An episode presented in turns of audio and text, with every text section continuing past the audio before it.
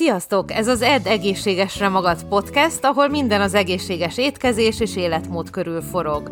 Rudnai Peters Krisztina vagyok, táplálkozástudományi szakértő, személyedző, dietetikai hallgató, több, több mint 20 éve edzek, étkezek, tapasztalom és vendégeim vannak. Praktizálásom során szem előtt tartom az emésztés egészségét, az anti-aginget, vagyis hogy minél szebben öregedjünk meg, a gyulladás csökkentést és az élet hosszúságán. Ha még többet akarsz tudni, nézd meg a podcast leírását, vagy az étkeztudatosan.hu-t. Mennyi rostra van szükségünk?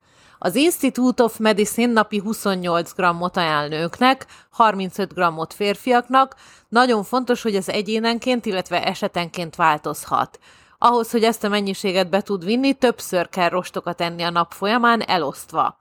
Egyél minden étkezéskor, és ne csak egyfélét. Variáld a gabonától, a gyümölcsökön és a zöldségeken át a magokig, csonthéjasokig.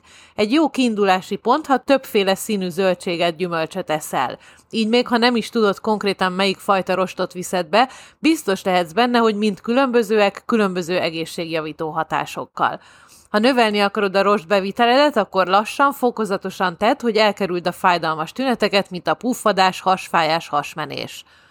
Vannak emészthető és emészthetetlen rostok. Az étkezési rostok, a növények egy része két alkotóelemből épülnek fel. Az emészthető rostok vízben könnyen oldódnak, és egy zselészerű anyagra bomlanak le. Az emészthetetlen rostok nem oldódnak vízben, hanem lebontatlanul haladnak át a beleken. A rost egy szénhidrát. A komplex, azaz összetett szénhidrátok csoportjából, emiatt nem emeli meg vészesen a vércukorszintet. Zöldségekben, gyümölcsökben, gabonákban és hüvelyesekben található. Egészségvédő hatásai az emészthető rostnak lecsökkenti a zsír felszívódását, elraktározódását, csökkenti a koleszterint, stabilizálja a vércukorszintjét, lelassítja a szénhidrátok felszívódását, csökkenti a szív- és érrendszeri megbetegedések kockázatát, és eteti a bélflóra jó baktériumait. Az emészthetetlen rost előnyei megelőzi a székrekedést, éberen tartja az anyagcserét, csökkenti a végbérrák és az aranyér kialakulásának kockázatát, a telítettség érzését kelti. Hogyan növeld a rost beviteledet?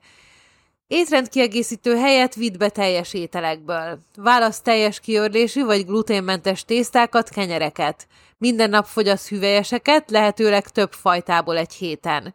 Zöldségeket, gyümölcsöket, amit nem kell meghámozni, fogyasz a héjával együtt. Minimálisan feldolgozott ételeket fogyasz.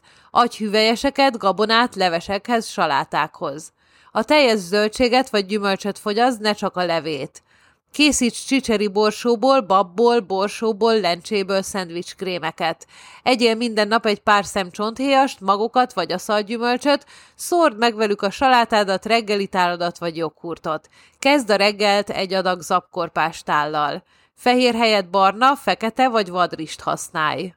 Remélem élvezted ezt az adást, és tanultál belőle valamit. Hogyha további információra vágysz, további podcasteket akarsz hallgatni, akkor menj az étkeztudatosan.hu per podcast oldalra. Ha fel akarsz iratkozni az ingyenes, két hetente megjelenő, nagyon szép exkluzív életmód magazinunkra, a holisztikus életmód, a test, az elme és a lélek egyensúlya címmel, akkor menj az étkeztudatosan.hu per hírlevél oldalra, csatlakozz a Vidám Facebook csoportunkhoz, ahol élő edzéseket, recepteket és tudnivalókat, élő előadásokat is tartok.